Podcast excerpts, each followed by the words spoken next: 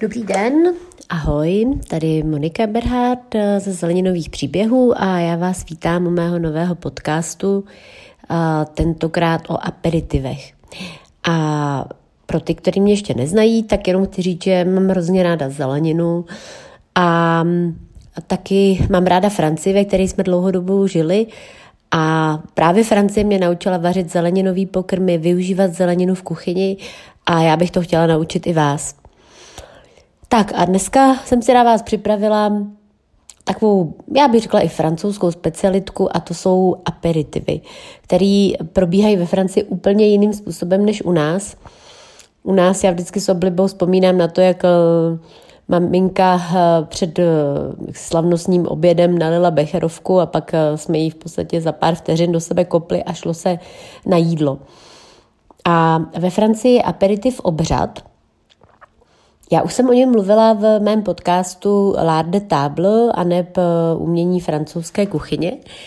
A dneska bych to chtěla trošku jakoby rozšířit a vlastně vám dát nějaké typy, co byste mohli třeba při takovém aperitivu, pokud byste si ho chtěli doma s přáteli udělat. A zároveň bych vám chtěla říct i něco o eh, takovém rozšířeném aperitivu, kterému se ve Francii říká aperitif dinatoire. Takže nejdříve Eh, k tomu klasickému aperitivu. Eh, ve Francii je zajímavé to, že vás třeba pozvou domů lidi, ale pozvou vás jenom na aperitiv. A není to míněno nějak špatně, jakože my vám nedáme potom večeři, ale je to, je to taková, bych řekla, možná trošku oťukávačka, zároveň trochu jako i rychlovka, protože eh, ten samotný aperitiv se dá připravit relativně jednoduše a je to na rozdíl od večeře, kdy eh, vlastně děláte velké nákupy, chystáte eh, to ideálně celý den, eh, aby se tedy ta kuchařka před, před kamarády a před přáteli nějak ukázala.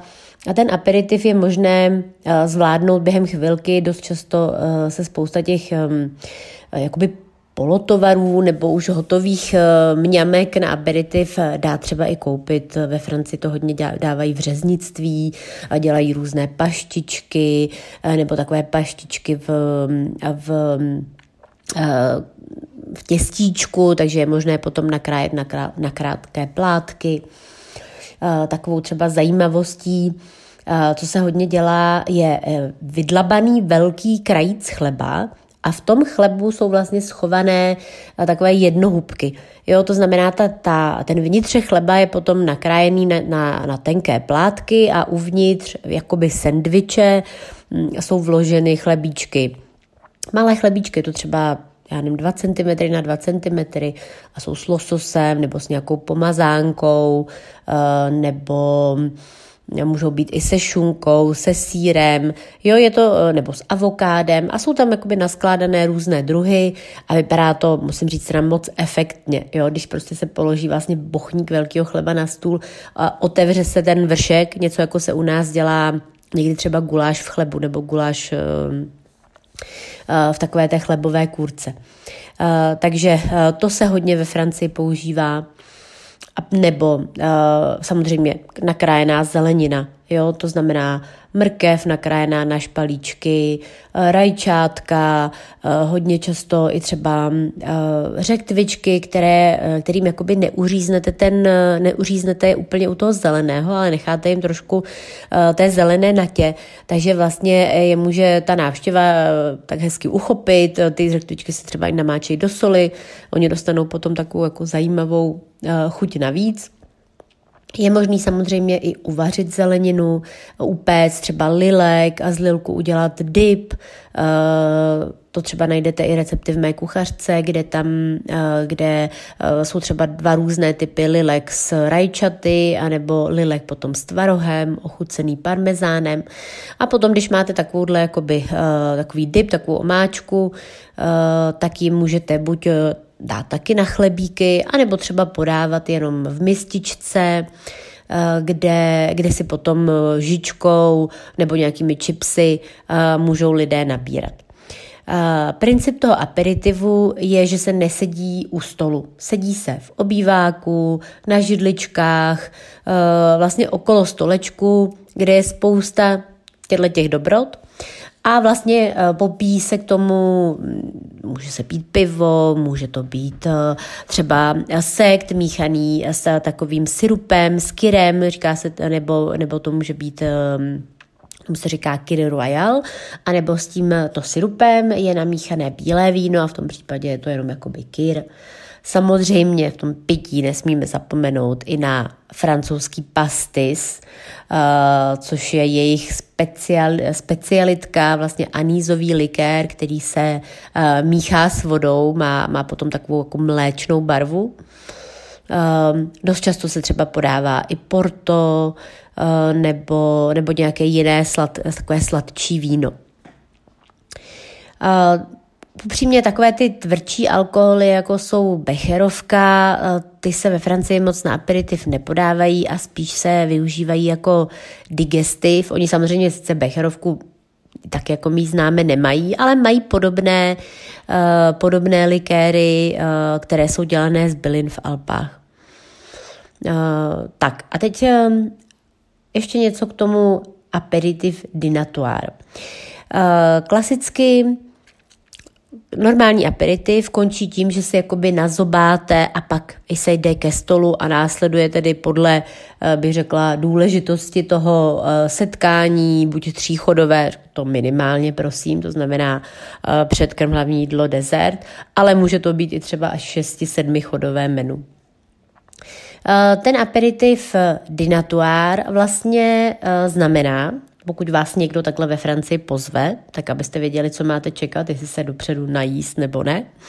Eh, aperitiv dinatoire je, že se nebude sedět u stolu, ale bude se uh, sedět na těch židličkách uh, v obýváku, nebude to jakoby oficiální, že by každý měl svůj talíř, příbory, skleničky načančané, ale bude to takové jako vem si možná bychom mohli říct jako trošku ve stylu švédský stůl, jo, ale vem si, na co máš chuť, ochutnej tady salát, tady si můžeš dát čipsy, tady jsou chlebíčky, tady, tady je paštička, jo, takže bude toho rozhodně víc, uh, tak, abyste se najedli, proto je to jako dinatoire, to diné, uh, francouzsky tedy večeře, ale nebude to servírováno tedy formou klasických chodů, ale prostě takové uh, mňamky větší, řekněme větší mňamky na zobání.